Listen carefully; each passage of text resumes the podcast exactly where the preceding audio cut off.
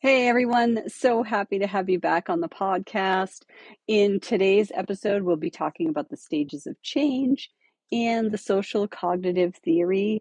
It's really important for you as a student to understand these frameworks, and you learn about these through the program so that it helps you understand behavior change with our patients so that you can tailor your messaging on how to increase your patient's knowledge or understanding about the topic around their oral health in order to elicit change, right? That whole motivation for themselves to change a behavior really comes from sparking knowledge and developing an understanding about your patient.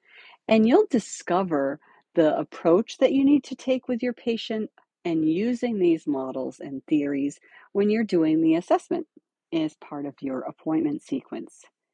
It's really important for you to know your audience, right? Understand your patient at a level that creates a connection and really develops understanding so that you can lead with compassion, but also develop a relationship with your patient that creates the knowledge and understanding that they need to have and moves them along the process of care so that each and every time you see them, even if they're just a little bit better, they're still making progress in the right direction. So I know I talked in an earlier episode about Maslow's hierarchy of needs. So this specific episode covers the stages of change model and the social cognitive theory or social learning theory. So if that's something that you need to have a better understanding about, then this episode is for you.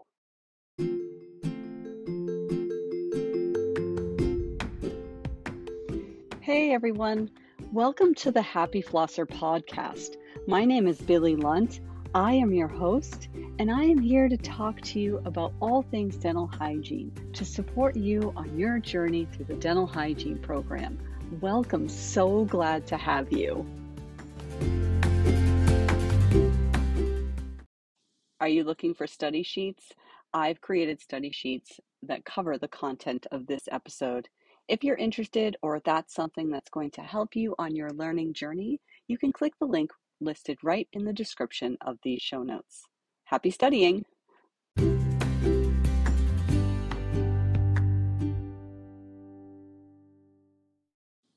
Let's take a look at the stages of change or the trans theoretical model. Now, think of the stages of change as like a big circle, and patients can enter and exit any time and place in this circle. The information can be added at any time in this circle to keep the patient on track in order for change to occur. There's all kinds of places where they can enter, and when they exit, they may exit at a different stage and then pick back up and re enter into the cycle or change of behavior right where they left off, or they may relapse and have to start over. So, an example of the stage of change model you start by increasing their awareness of a problem or issue, right? Maybe the patient has gingivitis. You want to initiate a behavior change by providing information to your patient, giving them proper toothbrushing techniques, brushing long enough, and perhaps using a rinse. You want to have them make progress to make this change and stay motivated. This continues the preventive action the patient returns to the office and you check their progress. Health messages and programs need to match an individual or population, and the current stage of readiness to change is important for you to know when you're putting your messaging together.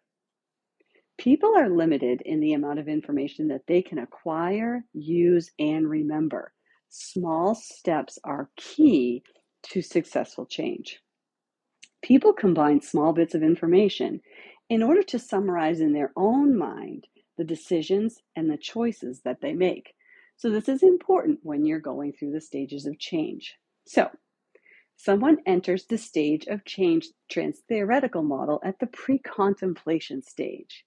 They go to contemplation, determination, they put an action plan together, and they can either relapse at any point on this circle or go into maintenance.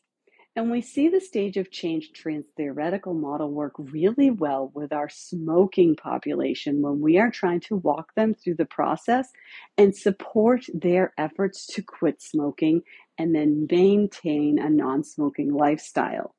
So, the stages of change model works really well when you're trying to change that type of behavior. Let's do an example of a patient who is sitting in your chair and you ask the question on the medical history about smoking. Do you smoke? And the patient responds, yes. If you ask your patient, do you plan on quitting in the next six months? And they say no, that means they are in the pre contemplation stage. They have not contemplated the idea of quitting. If they say yes, they plan on quitting in the next six months. This person is in the contemplation stage. They've contemplated the idea of going through the process of quitting. If they say yes, if you ask them, Do you plan on quitting in the next 30 days? That person is in the preparation stage. They are preparing themselves to go through the process of change. So these are the different stages of change.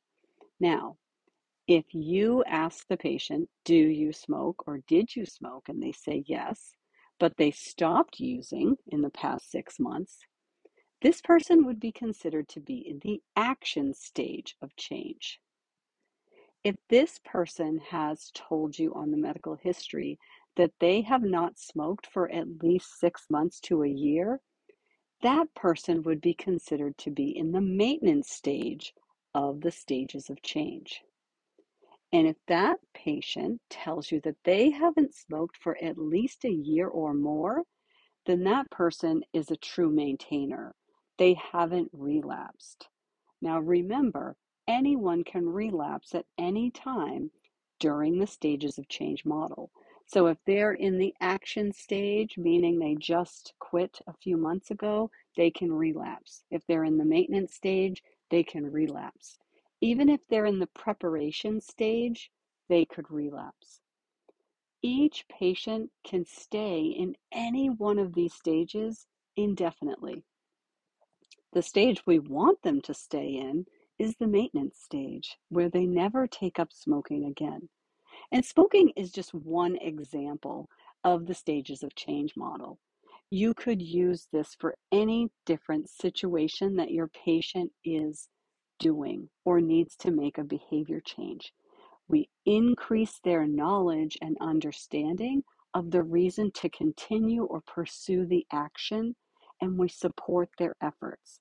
And we do this with a, a variety of different things in the chair when our patient talks to us about different things on their medical history. So, this is how the stages of change model really helps you through the process of figuring out where your patient is at as far as where they are on that circle of the stages of change model so that you can target what type of knowledge or what type of information or the amount of sharing that you want to provide your patient in order to elicit support for them to move to the next stage of change within the model. Let's talk about one more theory that you need to know. It's called social cognitive theory, which is an interpersonal theory, also known as self efficacy theory. It's the belief that one's own personal actions will have an impact on a desired outcome. I think, I do, I get the benefit. People learn through their own experiences. They observe the actions of others and they learn through the results of the actions that they take themselves. Now, it's important for the dental hygienist to know that behavior change is accomplished through the interaction of lots of personal factors like environmental influences, individual behaviors, but also social pressures. And that's the most powerful factor in influencing social norms. Example vaping is safer than smoking. So you have environment, you have your, the behaviors, and you have the knowledge or understanding. So let me give you some suggestions on use and application of all the theories. Apply the health promotion and communication theories to oral health programs as well as in an individual patient setting. Assess the patient's learning style. What are their preferences? And how do they understand and obtain information? Provide them with the information in a way that they need it. Give it to them in the way that they understand. Tailor the information in a culturally and linguistically appropriate manner based on your assessment data. Evaluate the impact of the activities. Is it working? Is your approach successful? Dental hygienists need to provide health information in a credible, appropriate, efficient, and effective manner. Now, the most important thing I want you to get out of this entire episode is that there's no one theory that's better than another. And really, understanding and learning these theories is really just designed to give you a framework that you can cater to each specific individual situation. It's beautiful to have these frameworks as guides to go by because as you communicate with patients or as you're working in the public health sector with program planning, you will figure out that these frameworks really help you when you're trying to help move a person or a population down a path to change a behavior. How do you motivate someone? The key is to use a combination of multiple theories. That seems to be the best approach in order to improve health outcomes. So, no one theory is better than another, but there's some components of some theories that work in some situations, and they kind of work really nice when you pair them up on a specific topic with specific patients when you're looking for a desired outcome. Keeping in mind Maslow's hierarchy of needs, where is your patient coming from? What are their pressing issues? Obviously, your patient has to meet those bottom triangle layers first before they can think about something like whitening. They're going to need to have food, clothing, and shelter. Before they desire to change the behavior of you wouldn't talk to them about doing preventive sealants on their teeth if they have a raging infection and they've showed up to the office in pain. You want to keep all of these things in mind as you're walking a patient down the road to the path of health. And obviously, sometimes there's other things and other priorities that take precedence. The theories and models are meant to are designed to help provide you with a framework in which you can cater and adjust to the specific needs of each patient that you come across.